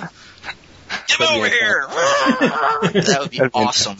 Yes. Yeah, I would watch that show. Yes. Then it would be Operation Repo. so Tara, why don't you give your top five TV shows of 2010? Sure thing. Well, number five, I got The Amazing Race back for another uh, kick-ass season. That is a good say. show. I've never watched it from beginning to end, but it's a good show. Isn't it like its 15th, 16th, 17th Oh, season? definitely, definitely, thirteenth, fourteenth, something like that. It's it's awesome. My brother's ac- my brother is actually currently in Thailand right now doing. Uh, he just did something that was done that was done on the Amazing Race, Oh, sweet. zip lining. Oh, awesome. So that's pretty awesome. Uh, next, I got The Big Bang Theory. I'm not sure if you guys watch it, but it's Oh, yes. funny. That was my number five. awesome. It's pretty funny. I love it. Takes nerdism to a whole new level. So, I yeah. think I think you have to be uh, in that. I don't. Well, I don't. I don't want to say you have to be a giant geek to enjoy it, but it's kind of like Dilbert. Mhm. If you don't work in an office, you're not going to understand Dilbert. Right. Whereas here, if you're not a geek or if you don't know people that are geeks, or or uh, you know, if you work in that environment, you're going to enjoy the show a lot more. Oh, definitely. It's really funny. I love watching it, and also because Barenaked Ladies does the theme song. so another reason to love it. I didn't And yeah, and number three, uh, I have Law and Order UK, which just started. That was a, it's it's pretty interesting. I like it. I haven't seen that one yet. Got Brits. so yeah, it's it's great. I love Brit. I love uh, the Brits and uh, Law and Order. Then at number two, I have The Good Wife, which just started. The Good Wife is pretty interesting, and actually, in uh, my screenwriting course, we had to watch an episode and also look at the screenplay for it, and it's it's pretty interesting. That's a good show. yeah, I like it. We we uh, we used to watch uh, the Gilmore Girls. hmm And, oh, and the guy, yeah, the, the guy who, yeah, it's a great show. But the guy who played uh, Logan, it plays Cary on The Good Mhm. Wife, and we still call him Logan. So we're like, we're like, oh Logan, he's making his move. You know, it's it's it, the uh, the the politics that go on in this show, and and uh, just just the, the you know the social dynamics and everything is really intense. yeah, it It's a, definitely it's a good is. show. And um, her husband is, I believe, Mr. Big from Sex and the City. Yep. Same actor. Chris Noth. Yep. Yeah. yeah. that was pretty interesting. I was not expecting that. And uh, number two, I have another Law and Order. I have Law and Order SUV SVU. SVU. Yeah. I always want to call it SUV too, so that's okay. SUV. they solve crimes while driving in an SUV. This week on Fox. True. Um, yeah, no, I love Law and Order. I'm a huge fan of Law and Order, but SVU is definitely one of my favorites. It's one of the best, in my opinion, in the Law and Order series. SV, SVU easily. SVU and criminal criminal intent easily have the best cast now. Really. Right, right now in 2010, they easily have the, have had the best cast over the years. Uh, the Law and Order Prime show that got canceled um, had a lot of great actors in it, but they constantly would change the two main detectives. And rest in peace, Jerry Orbach. Yeah. I miss Lenny. I miss Lenny Briscoe.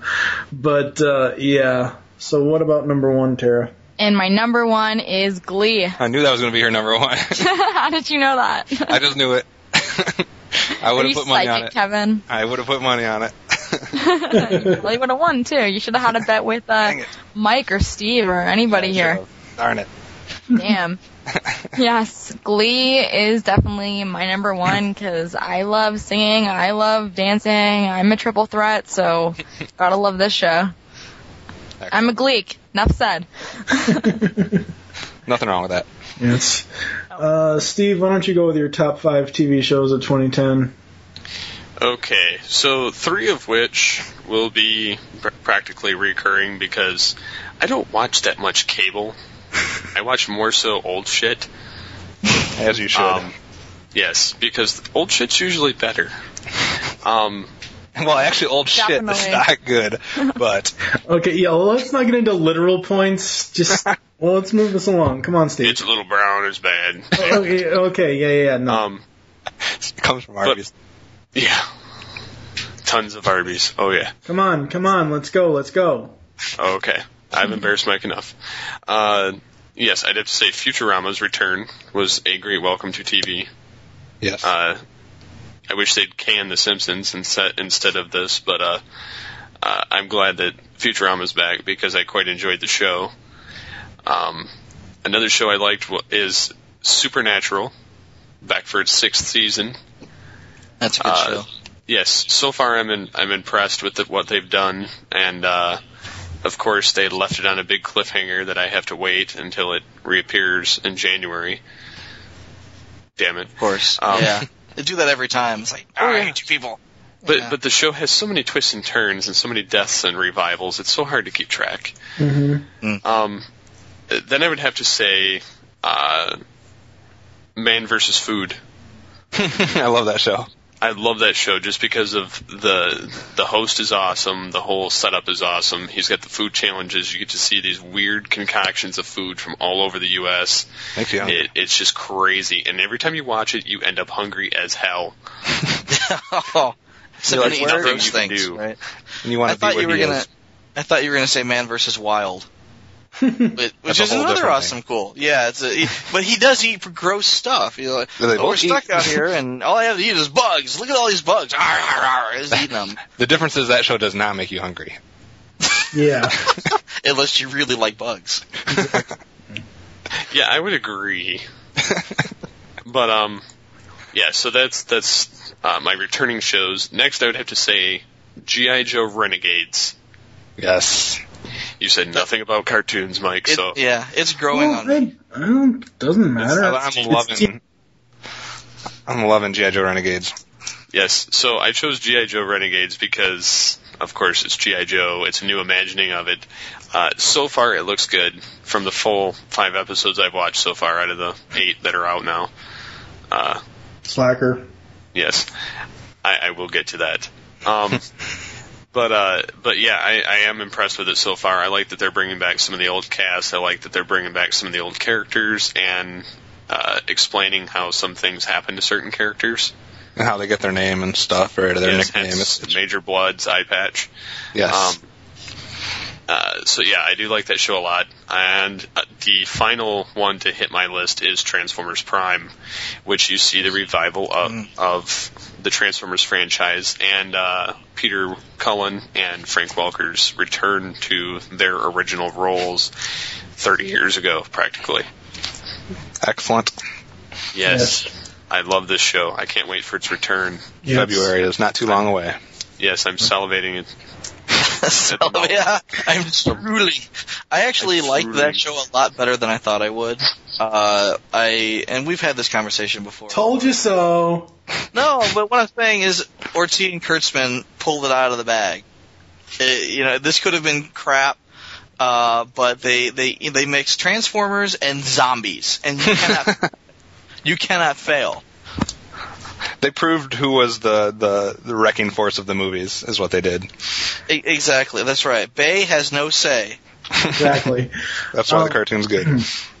I do want to give uh, I do want to give out one honorable mention for No Ordinary Family. I'm really enjoying that as well, uh, mainly because I'm a Michael Chiklis fan because of his work on The Shield. Yeah. Um, but that that's also a really good show that I like. Um, I think. Do we have anything else we want to add? Because if not, Well, I'll- can I can give my five if you'd like. oh me. shoot. Somehow I always forget somebody. Damn it. He always gives me. It's always me. No, it's not always you. It's either you or Steve. Everybody always just ah. Okay, yeah. It's been, it's been me sometimes too. Yeah. So You like to spread it around, I guess. Um, first of all, no reality shows are going to make my list, but I do want to give a few shout outs to the ones I watch. I love Apprentice, um, Sing Off, which is a very short lived uh, show every year. I like that. I like America's Got Talent. So, and I still like the MTV challenges, but that's besides the point. Um, Steve mentioned the two cartoons, Renegades and Prime, so I won't include those. But uh, my top five is actually a mix of some shout outs to shows that ended, one new one, and one ongoing one. So, uh, First off is one that uh, ended, and I know we kind of already mentioned the other Law and Orders, but I thought we should give a shout out to the original Law and Order since after 20 seasons and um, 456 episodes, it ended this year. So that's the only reason it's on my list, but I thought it deserved that. Um, second one that also ended, which was one of my favorite shows in years past, was a show called Cold Case. Um, I absolutely loved the show Cold Case. It was on on Sunday nights, and that's one reason why I liked it because as a teacher, sometimes that's the only before TiVo that was the only the only shows that aired on Sunday were ones I could catch every week. Um, so I'm kind of upset that that, that show ended. It got canceled? Yeah, That sucks. yeah. I, I I pay attention to Cold Case in reruns on TNT and stuff like that, so I haven't. Hey guys, it is Ryan. I'm not sure if you know this about me, but I'm a bit of a fun fanatic when I can. I like to work, but I like fun too. It's a thing. And now the truth is out there. I can tell you about my favorite place to have fun Chumba Casino. They have hundreds of social casino style games to choose from, with new games released each week. You can play for free anytime, anywhere. And each day brings a new chance to collect daily bonuses. So join me in the fun. Sign up now at chumbacasino.com. No purchase necessary. VGW Group. Void were prohibited by law. See terms and conditions. 18 plus. kept up with the show, but yeah, you're. I really enjoy that show as well. Yeah, I just I just love the fact that they go back into these really old cases and, and try to figure stuff out, and it's really cool with the new technology and stuff. Um, my next one will be the only new show that's on my list, uh, Hawaii Five O. I was not expecting to like this. This is another Orci and Kurtzman thing, um, but I just really like the actors involved within it, and it's not like it's a epic show or anything. It doesn't make you really think that much. It's just a, a fun, entertaining show that you can just forget about things for an hour and just kind of watch this little shoot 'em up action show. So that's my only new show that I've actually watched this year. I didn't like any of the other really new 2010 shows. Really quick before you move on, has anybody here seen Varsity Blues? Yes. No. I was extremely shocked to see Tweeter as Danno. Yeah. Scott Caan, James Caan, or Scott Caan, James Caan's son. I was extremely shocked. he does a good See- job though. Yeah, he does. and I really like the main guy. I can't remember the actor's name, but um, and then for number two, I am gonna go with uh, a show that's gonna make Mike go all crazy on me. But another show that ended in 2010, which is probably one of the most epic TV shows I've ever watched. my life, Lost. which is Lost. Um, so I got to give a shout out to Lost. Um, and then number one, the ongoing show, which is by far my favorite show these days, which is Criminal Minds. I love Criminal Minds, although I wish Mandy Patinkin was still on there. but Joe Mantegna is good too. hmm So that's my uh, that's my list of shows. Yes. So, Michael, you have a top five TV shows list, do you, sir? I, I do. Wasn't expecting that, but go ahead. Well, it wouldn't be much of a top five show if I didn't have a top five. Uh, He works on it well, and he's he's on the fly. He's doing things. exactly. I'm multitasking here, brother. Uh, I would say I have to agree with everybody that The Big Bang Theory kicks ass. Uh, and again, it's one of those things that you really have to to, to uh, I don't want to say be a geek, but yeah, you have to be a geek to really appreciate it. Uh, it's kind of like laughing at yourself. Uh, unless you're like a big dumb jock and you enjoy laughing at geeks getting picked on, which is cruel. Kevin. I am not. I'm not big or dumb. I may be a jock, but that's it. um, we watch uh, How I Met Your Mother religiously. I mean, this is just. Uh, The question is, will they ever meet the mother?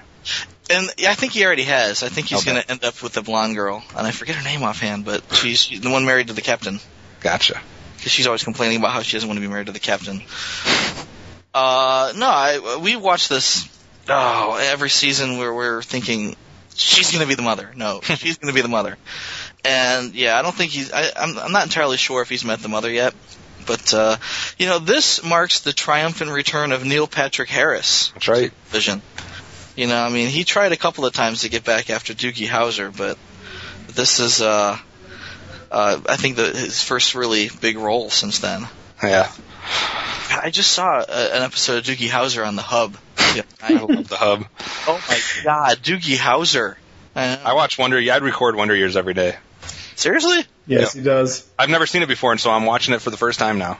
Yeah, we saw the episode the other night where the where the teacher died.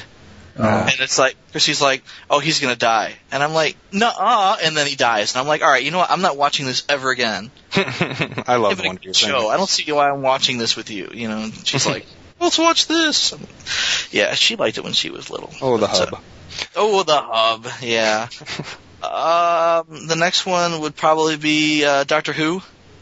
And you know, I was a, I've, I've been a uh, Doctor Who fan forever since like uh, um, Tom Baker back in the day, Mm-hmm. the big long scarf and the hat, right? Uh, but David Tennant was really the guy who sealed the deal for me, and I was a huge just fan. Watched it all the time, and you, you get the uh, the stuff uh, recorded in, in in the UK, uh, behind the scenes stuff, and it was just a, a lot of fun. I wasn't as happy with the new Doctor, the new the new guy they got, and I Matt Smith, yeah. Yeah, Matt Smith. I mean, Amy Pond, okay, maybe she's kind of cute, but Matt Smith is aggravating me. I just, mm. I, I'm not as happy. I think he says "I'm sorry" more than any other doctor I've ever heard. It's always like "I'm sorry," and not "I'm sorry" in the sense that I'm sorry that I have to kill you, or I'm sorry that I have to terminate your race. It's I'm sorry that I fucked up so horribly and you're about to die. that, that, I mean, in every episode, Matt Smith's like, I really have to apologize because you're about to die. You know, and it's my fault completely. My bad. Sorry. You know. Uh, at least with with David Tennant, it was. I'm sorry that you're attacking my my you know adopted home planet, and now I have to destroy your race. You know, and he apologizes all the time for destroying other people's races. Yeah. Uh, but it's not. I'm sorry, I just screwed up. It's I'm sorry that you just screwed up. you know. Uh, yeah, really good show. Um, I'm, I'm not entirely sure what they're gonna do with it. Uh, I'm, I'm, I've got the the holiday special. It's Yeah. gonna take here in a couple of days. I was, I was, I thought maybe I would download it, but I can, I'm patient. I think they aired already in the U- in the U.S. They aired it on BBC America. They aired it on Christmas Eve. Yeah, I missed Yeah. it. I was out partying with family. Yes. Uh, Stargate Universe, another excellent show. Um, but they they it's They got the SmackDown. smacked it down. You know, and if it wasn't, if it was, the writing wasn't on the wall when they moved it to Tuesday. And you know, Mike and I have talked about this before. I actually had to point it out to him because he was like, "I wonder why. Why the hell did they move it to Tuesday?" And I thought of something because it, it was on Sci-Fi, and I'm like, "Oh, that's because WWE SmackDown is now on Fridays." He goes, "Are you serious? They replaced it with wrestling?" I was like, "Yeah." He's like, "Oh, that's bullshit." It is bull- Sci-Fi Friday has been a staple of television since 1999. I mean, this was back when you know you, you Firefly. Uh, well, you know, I don't think Firefly was on Sci-Fi Channel.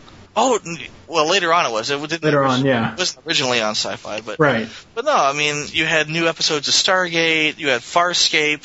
You know, stuff like that. I mean, original Sci-Fi Channel Sci-Fi on Friday night, every Friday night, and it was just uh, huge. And I would wait and for the new shows to come out, and they'd have three or four of them in a row, and it was awesome. And and now what's on Friday? It's wrestling on the Sci-Fi Channel.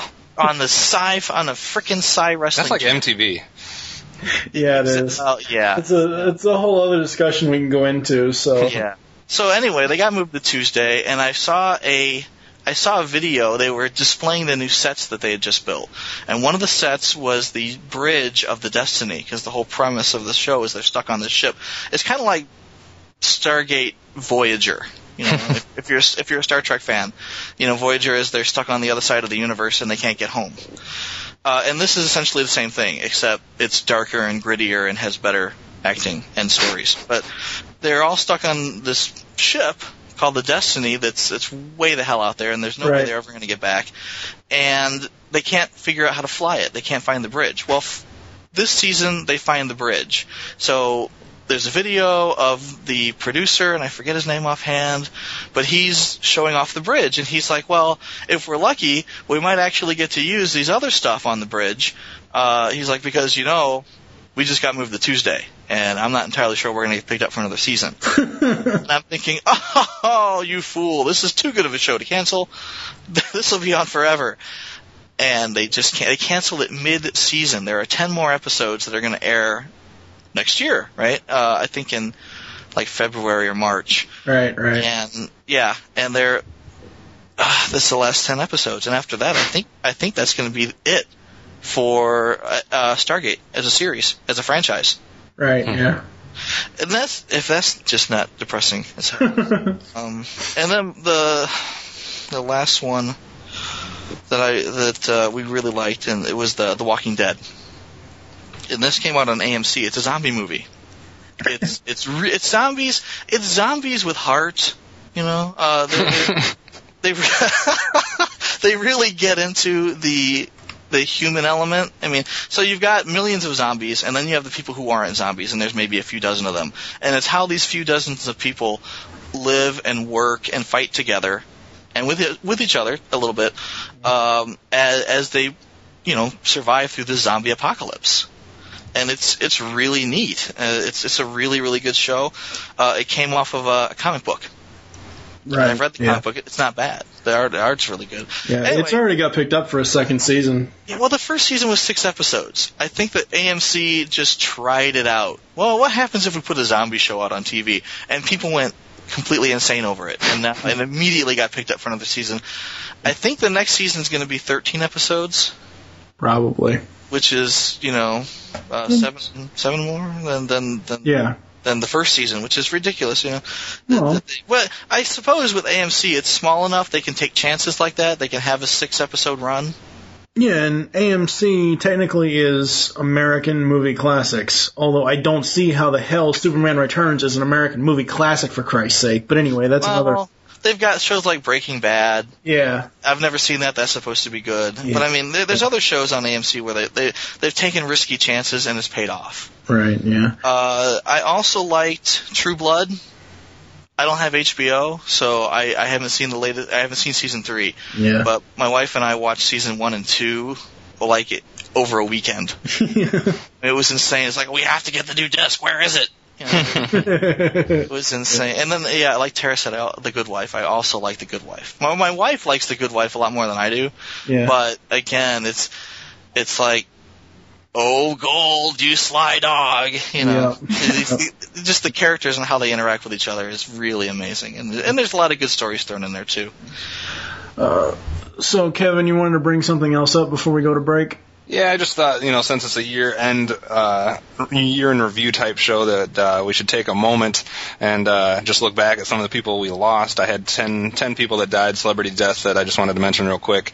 Um, Rue McClanahan from uh, uh, Golden Girls, Um, Corey Haim from 80s fame. um, Billie Mae Richards did a lot of uh, voice acting, Rudolph the Red-Nosed Reindeer. Um, Irvin Kershner, the Star Wars director Mm-hmm. Uh, Barbara Billingsley, June Cleaver, or um, Nanny from uh, Muppet Babies and a lot of other voice acting stuff. Uh, Tom Bosley from Father uh, Mysteries or The World of David the Gnome and uh, all the other classic stuff. I know most people probably recognize him more from his uh, older television series, but I didn't watch those. Um, Greg Giraldo, Dennis Hopper, Gary Coleman, and Leslie Nielsen. So just giving them all a little shout out since we lost them this year.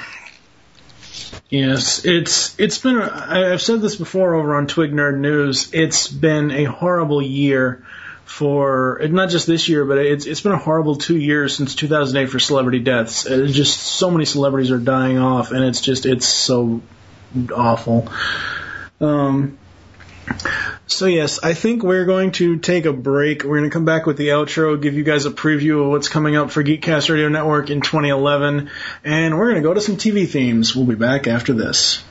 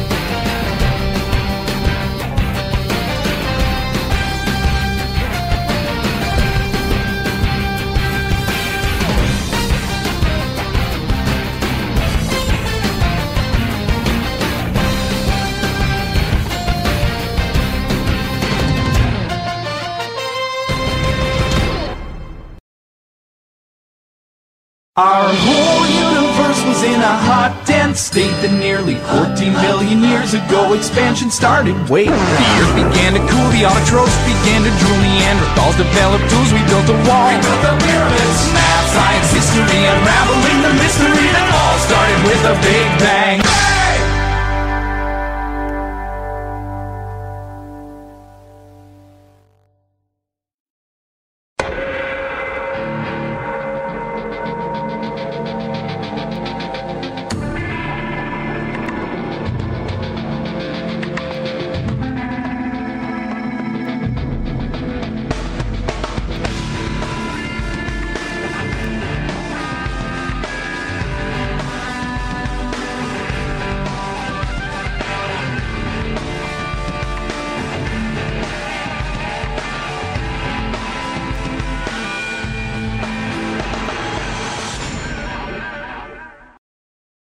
The most shittiest moments of 2010 brought to you by Steve Megatron.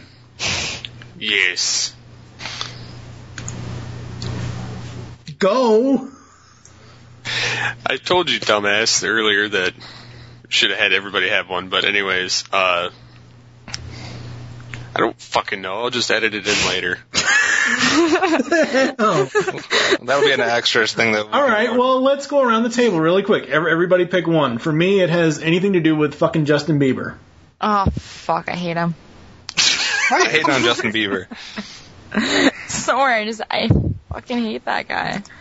Ah, he didn't do anything wrong. So, Kevin, what's your shittiest moment of 2010? Shittiest moment of 2010. Um, good lord, come back to me. Michael? I think, well, I'm going to have to go with when they canceled Stargate Universe. I actually, you know what? I actually have a good one. huh. Uh, Lady Gaga's meat dress. Oh. oh. Are, are you serious? I'm just, I think it was a pretty shitty moment. She wore a freaking meat dress. It's a dress of meat. She did wear That is hilarious. Can you imagine how bad she must have smelled though? Like, It's just a little bit of fish, honey. Fresh, uh, it's fresh meat. It's fine. that's the grossest thing I've ever seen. Just to be honest, like, That is strange as You know what? hell. If if it would have been a bacon dress, everybody would have been like, "Oh, it's a bacon dress!" You know. and it just wasn't kind a of bacon leave dress. that It was like, it Raw was meat. like, it was just raw meat. Like, it could have like salmonella on it or something. Like, or Well, E. you don't- You don't have to eat it. You just gotta wear it. Nobody would touch that anyway. But honestly, she had to wear that for like so long and pose and, you know, sit at an award show and under hot lights and, Oh, oh, yeah. god. She probably smelled so good. No, I mean, if the lights were hot enough and it started to cook a little bit, that would it would smell pretty nice. I think. It just started fermenting, that's all. I mean, if you're a meat That's my shitty moment for 2010. Yeah. Kevin, did you pick find one Um, yet? I I gotta go with the the fall of my uh, one of my Hollywood heroes from when I was younger. Um, not necessarily the fall, but uh, everything involving Mel Gibson.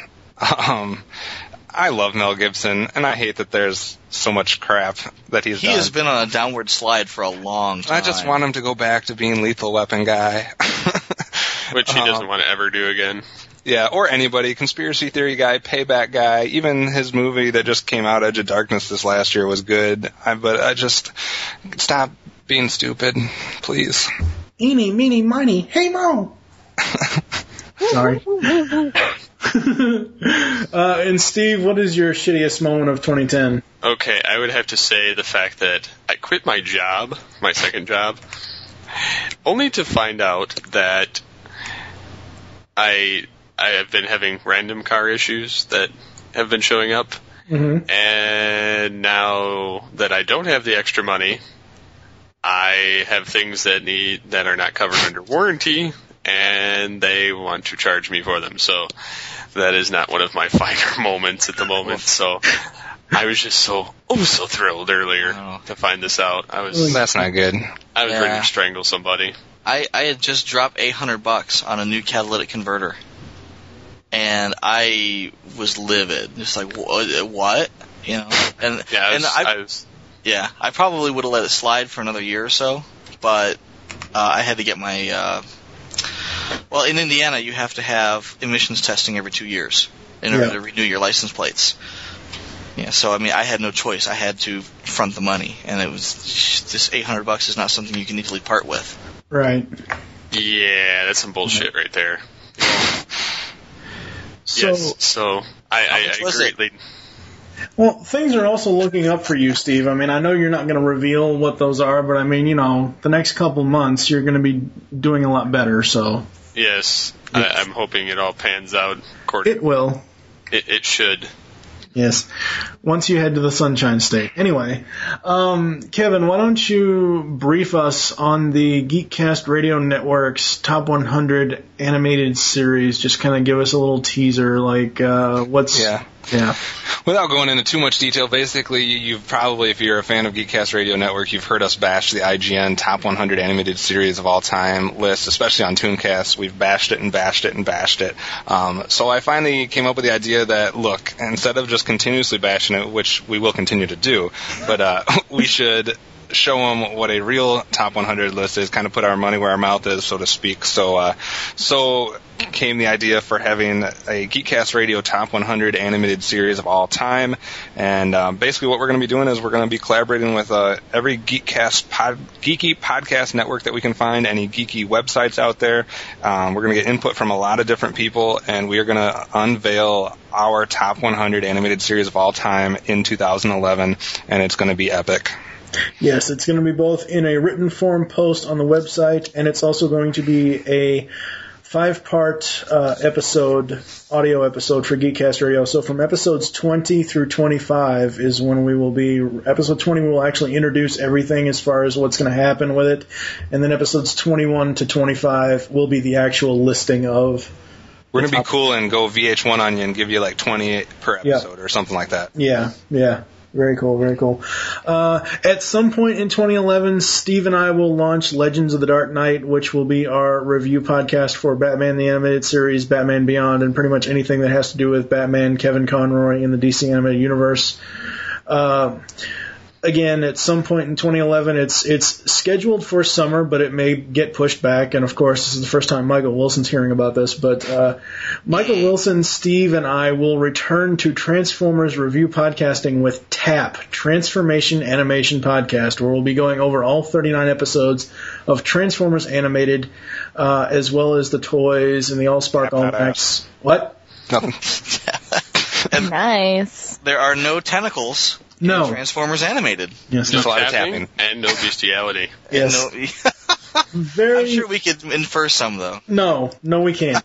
No. Dinobot Island and Blackarachnia. Oh God! All right, okay. Moving on, so we can kind of wrap this up here. Moving on. Uh, I will be launching at some point in. Stop doing your bow chicka wow wow! Damn it! No, brown Let him talk.